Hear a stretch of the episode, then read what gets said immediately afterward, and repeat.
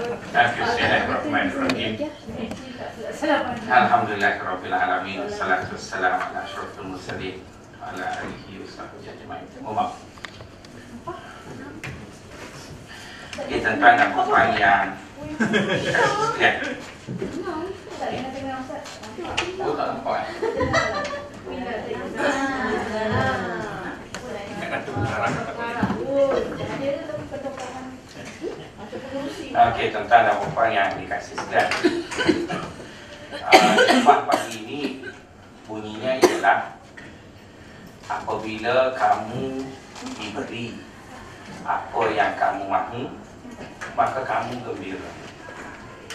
Dan apabila kamu diberi apa yang kamu tidak suka, maka kamu merasa sedih. Itu adalah tanda kamu masih ke anak-anakan dengan Allah Subhanahu Wa Taala. Maksudnya begini, tuan-tuan dan puan.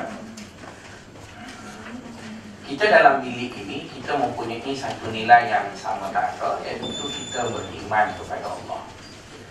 Saya beriman kepada Allah, tuan-tuan pun juga beriman kepada Allah. Jadi jika diukur pada nilai kita semua beriman adalah sama. Yang bezanya ialah tahap iman. Sejauh mana saya yakin kepada Allah dan sejauh mana tuan-tuan dan puan yakin kepada Allah itu yang membezakan. Beriman tu semua beriman. Jadi peratus yakin tu berbeza. Okey, apabila peratus yakin kita tadi berbeza, maka tuan-tuan dan puan akan bertanya, nak tahu macam mana Ustaz? Paling kurang lah. Kalau misalnya kita ukur produktiviti pencapaian kerja kita ada skala kerja pejabat mungkin kehadiran berapa kali lewat berapa kali itu maka boleh tengok graf turun naik lepas tu Zul pun pasang CCTV dekat komputer masing-masing tengok berapa lama buka Facebook main Candy Crush maksudnya dia dia dia ada benda-benda macam tu jadi mungkin oleh kerana kita duduk di universiti ni kita terbiasa dengan pengukuran. Maka bila saya kata kita ni sama dari segi beriman, cuma yang tidak sama ialah paras keyakinan. Jadi oleh kerana paras keyakinan kita tadi tidak sama, maka tuan-tuan akan tanya saya, tak sama tu Ustaz tu nak, nak, nak tahu macam mana? Ustaz tinggi berapa, saya rendah ke macam mana ataupun sebaliknya.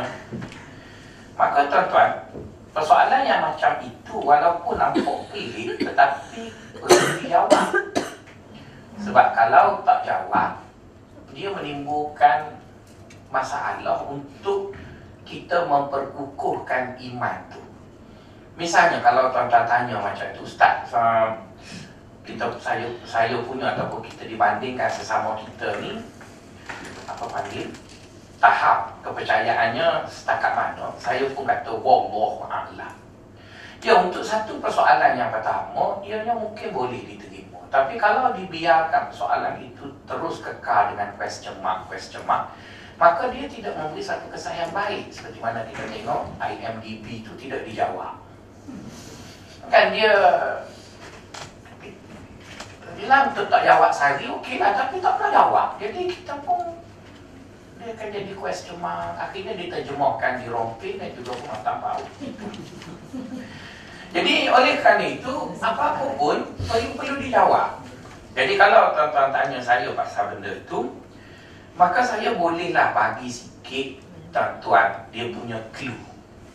Dia banyak ya dia punya indikator nak ukur tu. Tapi kalau bagi tahu semua pun payah juga bagi tahu satu je dulu. Okey, satunya apa benda? Kalau tuan-tuan tanya, iman saya ni nak ukur dengan apa? Kuat ke tak kuat? Okey, kalau tuan-tuan tanya begitu, maka saya menggunakan satu indikator yang dia panggil ataupun wamanaun nama dia. Eh? Ataupun wamanaun. Ataupun wamanaun. Apa dalam bahasa Arab secara literalnya membawa makna beri. Man'un secara literalnya membawa makna tegah. Itu secara literalnya. Tapi apabila diterjemah ke dalam bahasa tasawuf atau maksudnya beri apa yang kita suka. Manakala man'un membawa maksud beri apa yang kita tak suka. Jadi apabila kita sebut beri apa yang suka dengan beri apa yang tak suka, di sana adalah berkait dengan persepsi. Kenapa saya kata berkait dengan persepsi? Kerana dua sebab. Pertama, Allah Subhanahu Wa Taala tidak pernah beri pada kita benda tak baik. Kalau perempuan kata, Ustaz kata Allah tak pernah beri kat saya benda tak baik. Habis yang saya sakit tu. Oh tak, tak. Oh, Allah tak pernah beri benda tak baik. Kalau perempuan kata Allah beri pada perempuan benda tak baik, berarti Allah jahat. Takkan perempuan nak percaya Tuhan perempuan jahat. Oh, Allah tak pernah beri benda yang tak baik. Semua dia beri benda baik. Cuma benda yang kita dapat itu kekadang kita rasa baik, kadang-kadang kita rasa tak baik. Saya bawa satu contoh. Sebab satu contoh ya. Perempuan kata demam tu baik ke tak baik? Kalau perempuan kata tak baik lah demam, sakit. Ya. Masa perempuan tak nak demam, perempuan rasa tak baik lah demam tu sebab perempuan nak pergi dating ke nak pergi mana-mana tiba-tiba demam. Tak baik lah kan? Tapi bila perempuan kena siapkan MQF, tapi perempuan malah kalau demam, Alhamdulillah. Macam orang itu nak siap. Jadi demam tu kenapa jadi baik pula kat situ? Jadi berarti demam tu dia dia dia tidak bersifat baik atau tak baik. Yang menjadikan demam tu baik atau tak baik ialah persepsi orang yang demam tu. Persepsi orang yang demam. Misalnya, perempuan kita kita kadang-kadang kita ada tak suka dengan orang. Kalau kalau dia tu makan sebelah kita, kita pun cepat-cepat nak habis kan. Tapi kita tak suka dengan dia. Jadi setiap kali dia datang, kita pun... Tapi ada mari kadang-kadang yang lain, ada orang lain yang lebih kita tak suka. Mujur dia mari, oh mari, oh kita tak suka. Dia mari dulu. Ah, mujur kau mari. Eh, mujur pula. Dulu tak suka. Sebab ada lagi waktu keruk kita tak suka. Sama lah juga hujan turun. Bila hujan turun, kalau turun kat mana orang, orang mana orang tak suka. Sebab banjir, hancur rumah dia. Tapi sekarang dia dah suka sebab dah boleh rumah lapan kaki. Tinggi tiang rumah baru pula tu. Percuma. Berarti hujan tu tak ada baik dia baik dia. Dia baik. Kalau perempuan tak faham juga, perempuan kan kita semua ada satu lagu rakyat yang selalu kita dengar, Bangau, Ubangau. Kan Bangau, Ubangau tu menceritakan suatu kitaran. Kenapa kau tak timbul? Macam mana aku nak timbul? Apa panggil? Apa? Rumput panjang sangat, rumput rumput. Kenapa kau panjang sangat? Macam mana aku tak panjang? Kau tak makan aku? Kau bawa kenapa kau bawa tak makan? Kau makan macam aku, aku sakit? Puk-puk, kenapa kau sakit? Kau makan nasi mentah, nasi mentah kenapa? Akhir sekali sampai dekat ular. Kodok, oh kodok, kenapa kau panggil hujan? Macam mana aku tak panggil hujan? Ular nak makan aku. Ular, ular, kenapa kau makan kodok? Ular kata memang makan anak. Lagu tu pun habis. Kalau dia tak berhenti situ dia panjang lagi. Betul kan? Dia habis. Lagu tu dah habis tadi. Jadi nak sebutnya ialah sebab itu saya yakin Allah tak pernah beri benda tak baik. Dia beri benda baik kat kita. Cuma yang kita menganggap benda tu tak baik ialah merujuk kepada persepsi. Ya, merujuk kepada persepsi. Contoh saya secara peribadi.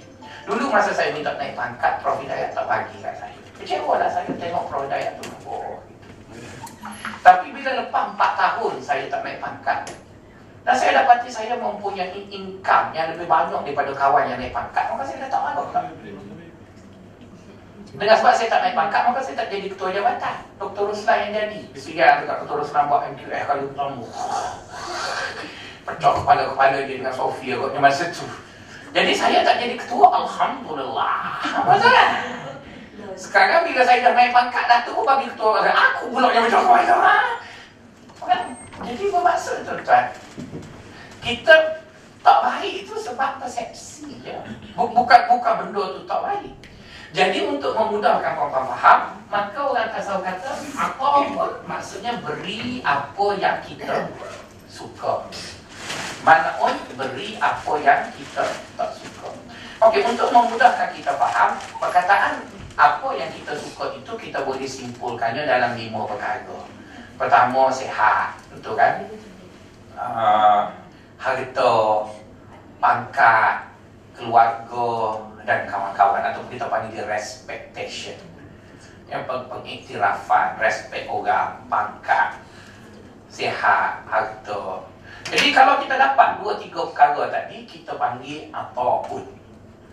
Dan kita tak dapat dua tiga perkara itu kita panggil dia mana'un. Okey, benda ini tuan-tuan, dia sebenarnya adalah instrumen untuk ukur kita ni kuat ke tidak iman. Ya, dia, dia, dia instrumen, dia, dia alat.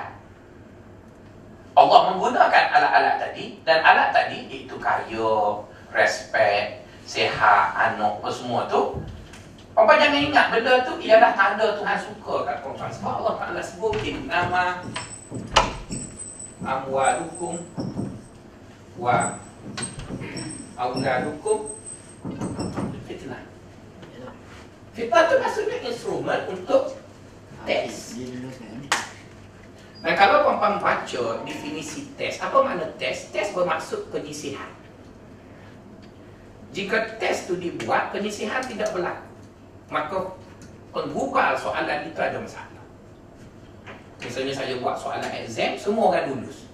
Maka Datuk Pengarah akan panggil. Budak cerdik pelajar semua baca. Hmm? Macam mana semua orang boleh lulus exam? Tak boleh. Dia tak boleh semua orang lulus dengan pangkat A plus belaka. Dia mesti ada curve dia punya graf tu. A plusnya sikit, A-nya ramai sikit, A minus lagi ramai, yang ramai betul B. Betul kan?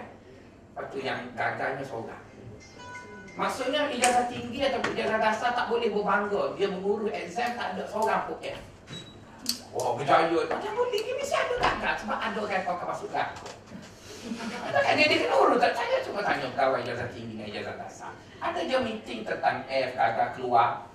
Tapi tak ramai lah sebab dia Kalau ramai pula masalah juga tu. Jadi dia bermaksud bila exam dibuat bermaksud penyisihan itu berlaku. Dan Allah Taala pun sebut begitu. Tabarakalladzi biyadihi mulku wa huwa ala kulli syai'in qadir alladzi khalaqal mauta wal hayata liyabluwakum ayyukum ahsanu amala. Kami jadikan mati dan hidup itu ialah instrumen untuk menguji manusia. Jadi orang tak kata senang, susah, sehat, itu adalah instrumen untuk menguji kita. Jadi dengan instrumen itulah diguna Allah untuk menguji kita. Jadi dengan adanya instrumen itu, kita pun gunalah. Nak tahu kita yakin ke tidak dengan Allah.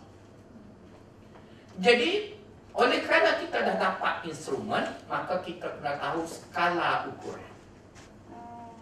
Ya, skala ukuran. Benchmark dia tu, nak, nak pakai benchmark berapa. Jadi, Benchmark ini perempuan Tuan Syekh Dia bagi dua je penanda aras. Satu dia panggil Kebudak-budakan. Kebudak-budakan. Yang ini kedewasaan. Saya pun tak tahu kenapa dia pakai itu. Mari kita tengok. Okey perempuan Kalau saya tanya perempuan Apa yang membezakan Reaksi ataupun respon seorang kanak-kanak dengan respon seorang dewasa. Misalnya tuan-tuan kena pesara-pesara kat sini.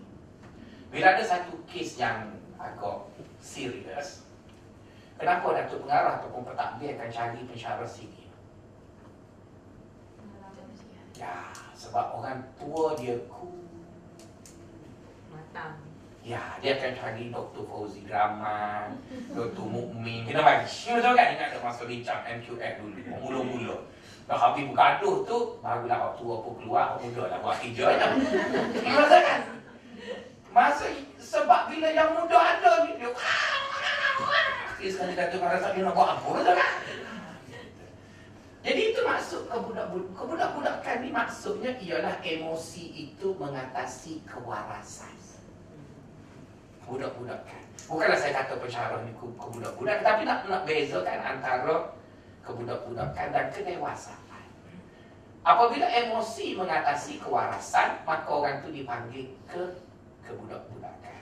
Tapi apabila kewarasan mengatasi emosi, maka dia dipanggil kedewasaan.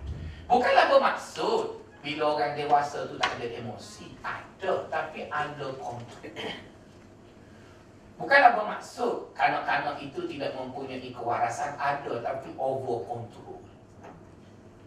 Jadi, kita pakai dua benchmark. Kebudak-budakan ataupun kede kedewasaan. Jadi orang tak selalu kata, kalau kamu nak tahu kamu punya iman tu kuat ke tidak? Kamu tengok bila kamu susah. Apa reaksi kamu? Itu saja. Kalau Allah bagi kita susah, kita pun overacting. Maka itu kebudak-budakan. Itu kebudak-budakan. Tapi kalau kamu diberi senang, kamu wah, sebenarnya saya kebudak-budakan. Orang yang kedewasaan dia dapat senang pun dia diam, dia dapat susah pun dia diam. Kita semua tahu bila parking tak cukup, student ada kereta, pensyarah ada kereta, parking tak cukup. Maka akan berlakulah dia panggil kesesihan. Kesesihan. Sesih dia panggil ya. Sesih tu apa yang benda? Bukan selisih. Dia apa, you orang Kelantan tu tak kerti Kelantan ke dia? Kegesek lah dia bergesek. Ya. Ya, dia bergesek. Kadang-kadang side mirror kosong sikit, calar kan? Jadi kita tengok ada orang bila dia dia tahu kereta warna parking tak cukup. Bila calar side mirror dia, dia diam. Dia nak tahu macam mana kita kan akademik Islam. Tapi ada orang bila calar kereta dia dua minggu tak api-api. Apa ni? Mana JPP? Apa ke JPP HP? Mana nama buat Dr. Rosman? Apa tu? Sedangkan calar dia tu pergi beli tu prem-prem-prem. Habis je. Jadi kita tengok dia kan kita kata oh kebudak-budakan dia. Umur dah masuk kena kecil mani dah. Salah kereta ni kalau tak mahu salah tak payah mampu lah. Tak umur, buku letak, okey lah. Nampak macam mana kereta kan? Kereta tu kita beli dia untuk naik dia, bukan kita peluk dia.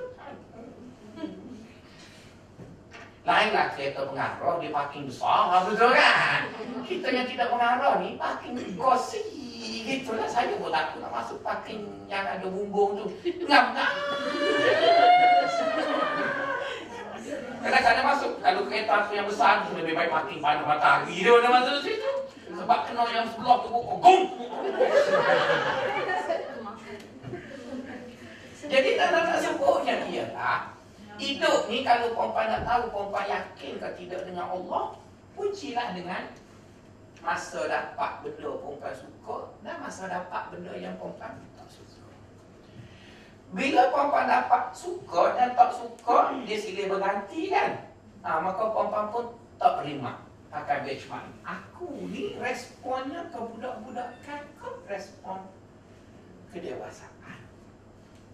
Kalau perempuan respon je dengan bersifat macam kebudak-budak kaya itu emosi mengatasi akal waras, maka perempuan tak percaya ke Tuhan. Sebab kita kan belajar tadi bahawa Allah tak pernah beri benda tak baik. Dia, dia beri benda baik. Cuma kita je tak nampak. Kita, kita je tak nampak. Saya dulu rasa tak, tak puas hatilah Allah tak bagi saya anak sebelah sana. Orang lain dapat. Tapi bila mikir balik muncul dia tak bagi sebab tu siap PhD. Kalau bagi sekarang bengong. Mana aku dua aku duduk kuano. Bila dia baca buku Maksudnya ada benda yang yang yang tapi masa benda tadi. Apakah sebab itulah perempuan pelajar kita belajar hari ini kata dia Al-Qa'un wa man'un adalah instrumen untuk uji kita punya iman. Yakin pada Allah kuat ke tak kuat. Lepas tu dia punya benchmarknya ialah kedewasaan atau kebudakan. Budakan. Jadi apabila perempuan dapat je benda yang perempuan kadang-kadang perempuan tak suka, perempuan terus respon marah-marah dan sebagainya, maka itu bermaksud masih kebudak Mudahkan. Tapi itu tidaklah menafikan dia panggil respon tabi'i. respon tabi'i ini maksudnya apabila kita dapat berita kematian. Bukanlah bermaksud bila kita bersikap kedewasaan kononnya iman kuat atau tak tahu. Tidak, mestilah terduduk kan. Dah mati terduduk, pasti duduk penuh sekejap nangis. Itu okey. Tapi yang dimaksudkan ke budak-budak kat tadi, wow, wow. Habis orang disalahkan munglang-munglang kan? Habis orang pergi report polis Habis dah wangi tak cukup Pergi kat situ lagi lima orang empat tu mabuk. Ya, kenapa jadi begitu? Jadi sebab itu Nak memudahkan ataupun bagaimana nak jadi dewasa Apabila kita dapat benda yang kita tak suka Iaitu ketika kita diuji dengan ni Kita mahu kita respon dewasa Maka ingatlah empat perkara kedewasaan itu kita ingat empat perkara. Kalau ingat empat perkara ni insya-Allah dia cool down. Okey, pertama apa saja yang berlaku di dunia sifatnya ada limitasi. Ya, dia ada tempo. Jadi bila dia ada tempo, kita akan beringatlah. Saya kena beringat bahawa saya jadi ketua jabatan ni adalah parking lot di situ. Tapi dia ada tempoh. 30 hari bulan 6 2016 Assalamualaikum. Lah kan? Lain lah pula mati kat situ Jangan duduk gila sakut. Tak ada dah.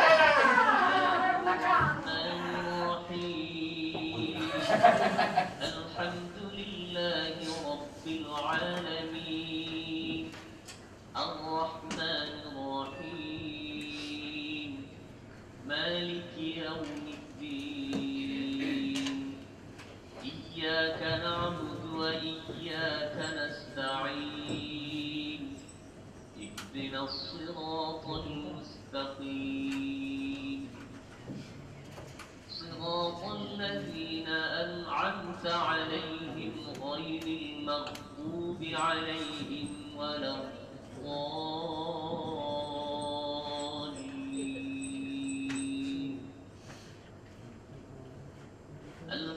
لله رب العالمين.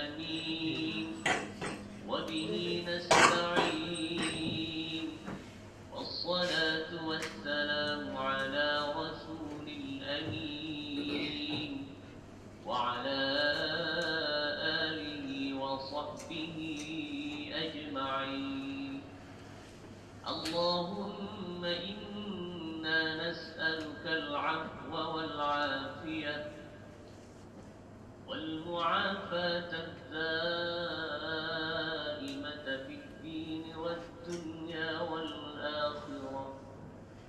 اللهم أحسن عاقبتنا في الأمور كلها وأجبنا من خزي الدنيا وعذاب الآخرة.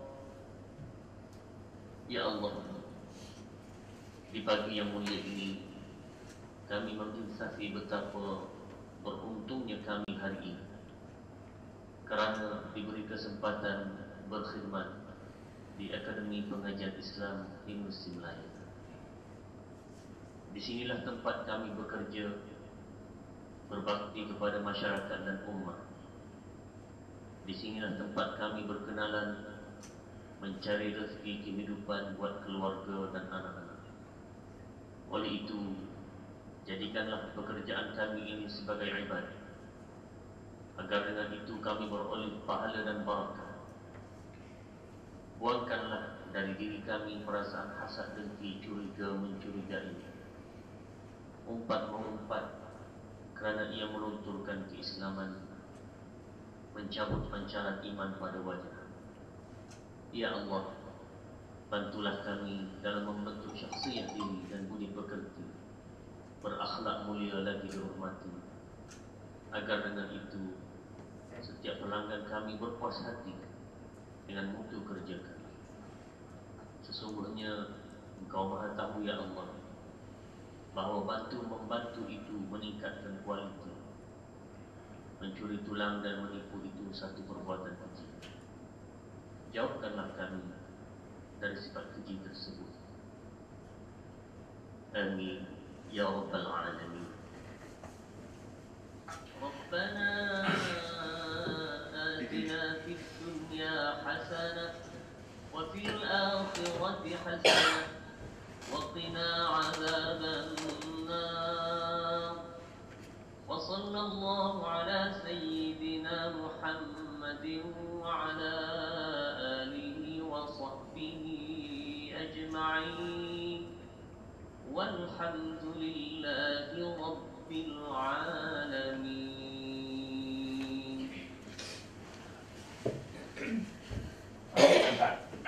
Apabila kita diberi oleh Allah satu perkara yang kita tak suka, maka para ulama tasawuf berpesan pada kita untuk menjadikan respon kita tadi bersifat kedewasaan, ya, tidak terlalu kekanak-kanakan, iaitu dengan makna kita terlalu emosional sehingga mengatasi kewaras ah, waras akal tadi.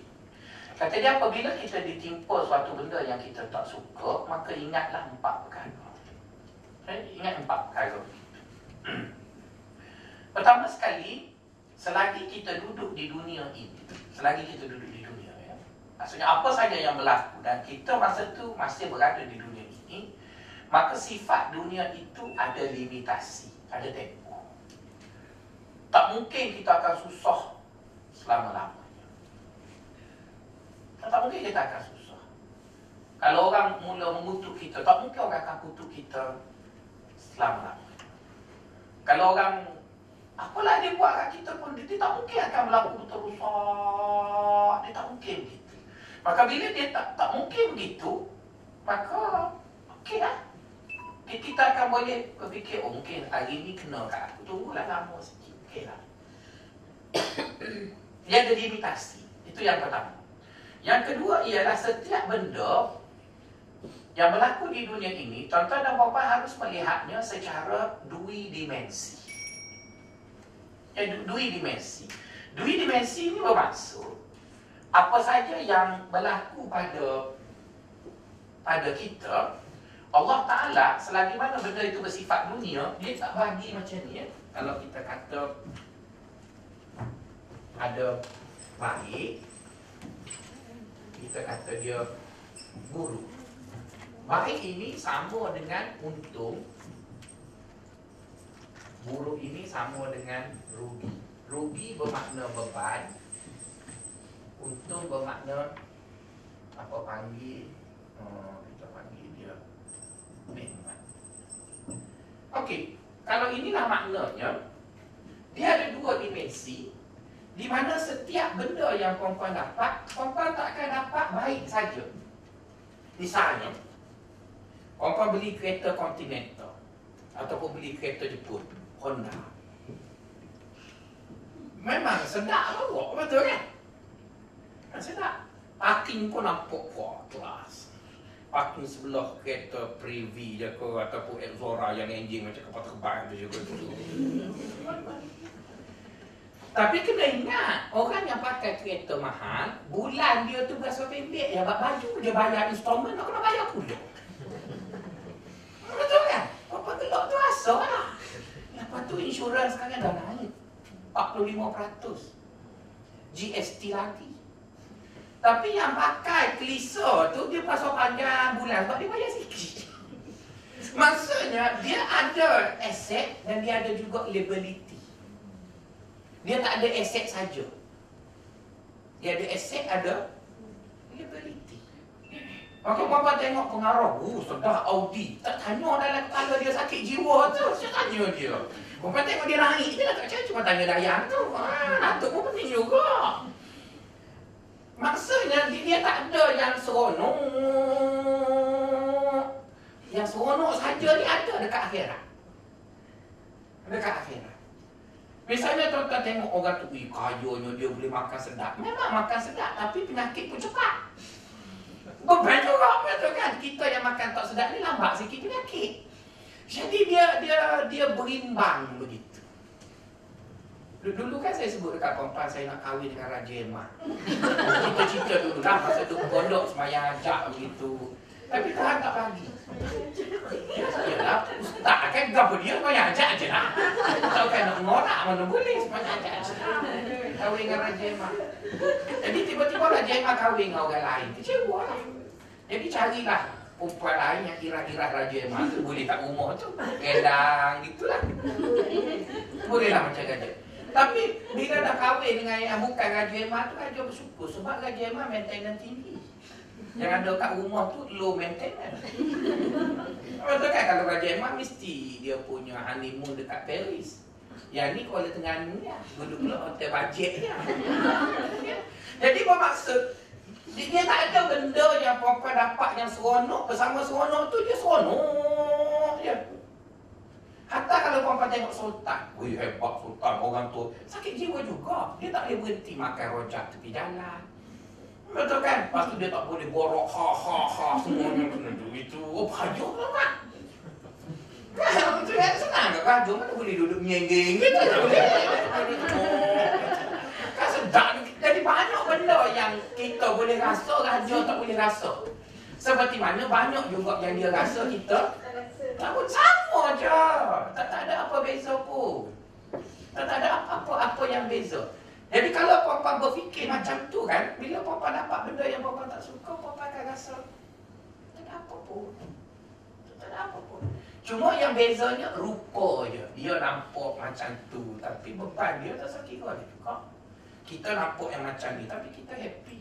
Perempuan duduk cemburu dengan pensyarah. Gaji mahal misalnya. Perempuan tengok.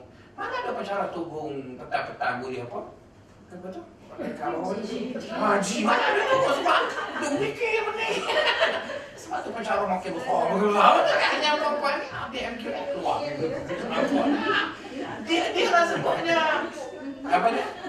Jadi dia nak sebutnya ialah itu yang saya maksud dui dimensi. Dui dimensi itu maksudnya tak ada benda yang kalau seronok dia seronok je.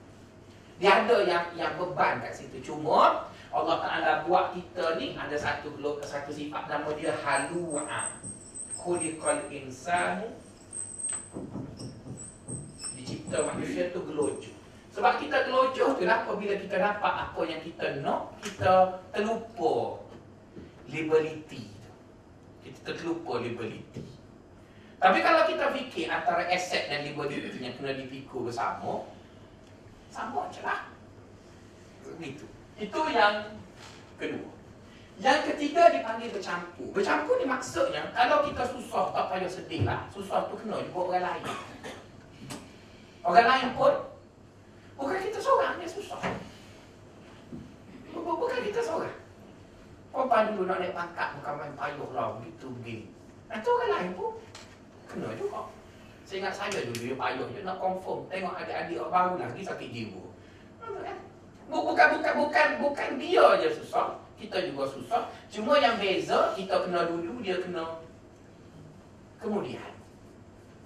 Hmm bila sakit beranak kan ada perempuan orang aku beranak sakit lah saya kata dia bukan musuh orang beranak tak kati tak cukup kat hospital tu beranak saya sakit belaka jadi bila kita fikir macam tu maka kita tak adalah nak nak jadi kebudak-budakan tu apabila kita ditimpa susah. Dan yang keempatnya akibat mengikut kadar. Akibat mengikut kadar ni maksudnya macam ni. Di dunia ini sesiapa yang mengambil dunia lebih daripada keperluan maka dia akan menerima akibat berdasarkan lebih yang dia ambil. Itu kaedahnya contoh Allah Ta'ala bagi kita ambil gula sebanyak mana yang kita nak ambil maka oleh kerana saya orang Kelantan saya mendefinisikan sedap dengan makna sedap ialah makanan yang manis Tahu kan saya mendefinisikan itu bukan sekadar manis campur lemuk. Makanan sedap ialah makanan yang lemuk, berkering dan manis. Maka apa kadar yang saya ambil daripada lemuk dan manis, maka kadar itulah kecingannya. Dia, dia, dia tak mungkin ambil lemuk banyak, manis banyak tapi kecimani tak ada.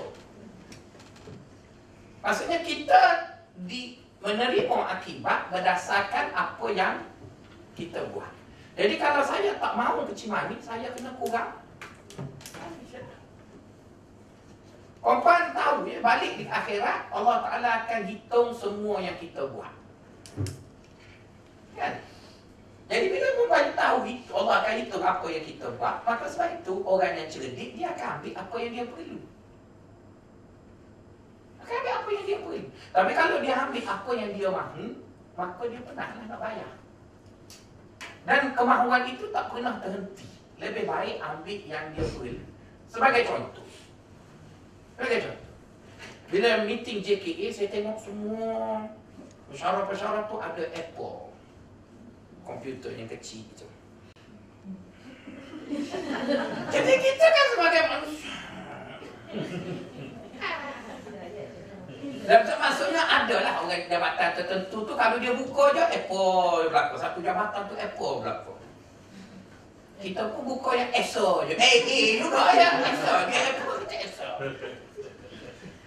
Jadi kalau kira no, memang memang no lah. Tapi kalau kira perlu, cukup dah. Sebab ESO tu nak tarik Microsoft Word je. Itu pun tak hantar-hantar lagi lah. Saya nak sebutnya, yang perlunya bukan Apple, yang perlunya sebuah komputer untuk menarik. Jadi kalau perempuan boleh sabar dengan apa yang perempuan perlu, maka perempuan tak akan menanggung akibat dari apa yang perempuan mahu. Apa yang kita perlu sebuah telefon yang ada Android software. Android. Dirankan oleh Android. Maka tetapi belilah dengan harga 400. Dah cukup dah Lenovo.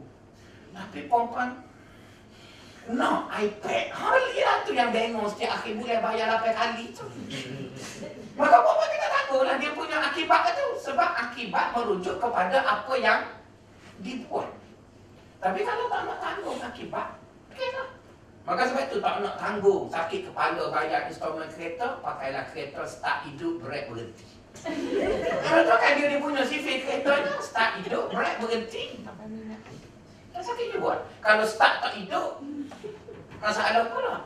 Jadi sebab itu bila kita dengar orang tuduh bohong Apalah orang semua mahal. Kita bertanya dia Kenapa awak bohong? Sebab awak membeli mengikut kemahuan. Bukan awak membeli mengikut keperluan Kalau kita beli mengikut keperluan Maka kita takkan bohong kita tak kambung. Bila kita tengok anak orang lain pakai pampers mami poko, kita pun nak mami poko juga. Hmm. Ya, sedangkan tak perlu mami poko, dulu rembak dengan kain buruk ya. Maka Tesco pun juga dah.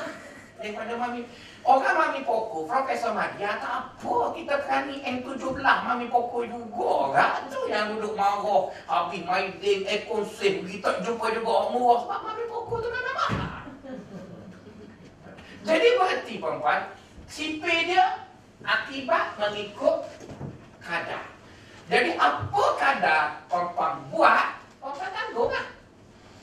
Jadi orang yang dewasa Apabila dia hidup Dia akan ingat Empat perkara tadi Apa yang ada di dunia ini Ada limitasi Ada sudah limitasi Yang kedua Dia ada dua dimensi Antara aset dan liability yang ketiga, bercampur maksudnya bukan kita seorang yang kena, orang lain juga kena.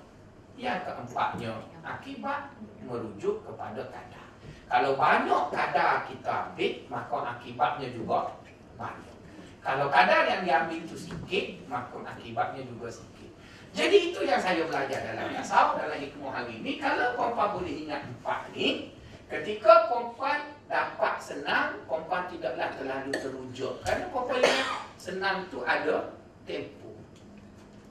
Senang tu ada tempo. Misalnya kita lepas dia MQF. Ijazah dasar, lego, betul pinggan. Lepas tu mari surat ijazah tinggi pula. Baru nak betul. Lego yang ijazah tinggi, minggu depan open audit pula. Eh. Habis audit je, exam pula. Betul kan? Habis exam pula, prepare nak masuk sem baru. Memanglah lega tu sekejap, eh, mari pula. Dia, dia, dia, dia sifatnya dunia begitu. Tapi pening-pening MQF pun dah biarlah. Di masa yang benda dunia tu sifatnya begitu. Kadang-kadang kita ada masalah kat rumah, balik kat rumah tak kan sentiasa bermasalah. Ni ada masa-masa yang selesai benda tadi. Jadi itulah yang menjadikan bila perempuan senang, perempuan akan bersifat kedewasaan. Bila susah pun juga masih bersifat kedewasaan. Jadi kalaulah Allah bagi kita senang dan Allah bagi kita susah kita responnya seperti orang dewasa iaitu kewarasan mengatasi emosi maka kata orang tasawuf kita punya benchmark itu adalah good lah ya. Kira bagus dalam tu kalau nak, nak lebih lagi lebih lagi tu guru pun tak sampai juga setakat tu je lah. Jadi itu saja bicara pagi ini. Wassalamualaikum warahmatullahi wabarakatuh